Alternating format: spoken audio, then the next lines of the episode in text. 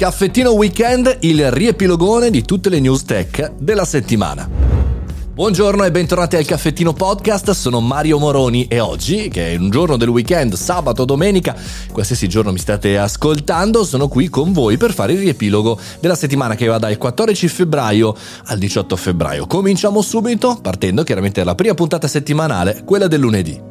Partiamo da un lunedì veramente pazzesco, il 14 febbraio, e voi dite qual c'è il febbraio? È San Valentino. No, è la giornata internazionale dell'epilessia, Epilessia Day. In tutto il mondo, e per me è molto importante non soltanto perché soffro di questa malattia neurologica, ma anche perché ne soffrono 600.000 persone in Italia solamente in Italia, per cui andarsi ad informare anche rispetto alla tecnologia. In questo podcast non faccio solamente il pippone, diciamo così, da ambasciatore per la Lega Italiana contro l'Epilessia, ma vi parlo della campagna che ha curato un'agenzia per quanto riguarda l'Italia. Molto molto interessante.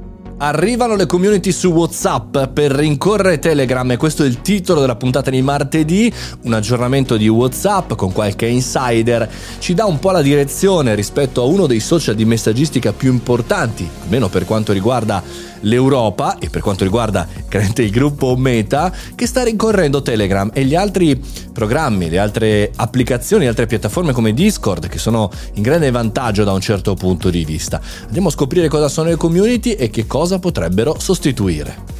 È stata anche la settimana del conflitto, tentato conflitto, forse conflitto, rimandato conflitto tra eh, la Russia e l'Ucraina e appunto uno dei podcast di questa settimana riguarda anche parzialmente quella situazione pericolosa per la nostra Europa perché parliamo di criminali informatici. I criminali informatici russi sono quelli, secondo un osservatorio, che guadagnano di più da una certa tipologia di attacchi. Interessante capire che chiaramente quel budget poi viene reinvestito in attività altrettanto illegali, altrettanto pericolose. E quindi l'unione, diciamo così, del pensiero sarebbe il crimine informatico che dà, diciamo così, da mangiare al crimine più reale che vediamo tutti i giorni. Giovedì abbiamo parlato di Apple Pay che ti permetterà di fare transazioni in criptovalute. È una notizia importante perché Apple si lancia in un mondo, prende posizione da un certo punto di vista per quanto riguarda le criptovalute. In questo periodo, come sapete, sono molto criticate o esaltate, dipende un po' dalla parrocchia in cui siete, ma è chiaro che è una novità, è una novità da tenere in considerazione e anche da valutare per bene, eh, perché sappiamo bene che le criptovalute per la maggioranza dei casi sono decentrate, sono in qualche maniera irrintracciabili da questo punto di vista, però rappresentano un'opportunità. Apple Pay integra una sorta di POS eh, per i negozianti su cui si potrà pagare anche in cripto. Andate ad ascoltarvi la puntata per sapere la mia opinione. Venerdì puntata non news ho parlato di sorridere.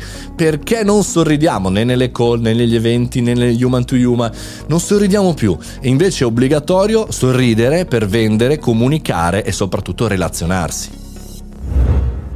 Questo era il riepilogone della settimana. Se ti è piaciuta questa settimana, metti 5 stelle sul podcast di Spotify o fai una recensione su Apple Podcast. Mi raccomando, se vuoi venirmi a trovare e chiacchierare con gli altri di queste tematiche, Mario Moroni Canale, il canale Telegram è il posto giusto in cui oltre alle reaction potete commentare i singoli post e rimanere sempre aggiornati. Noi ci sentiamo lunedì alle 7.30 con la prossima puntata del caffettino.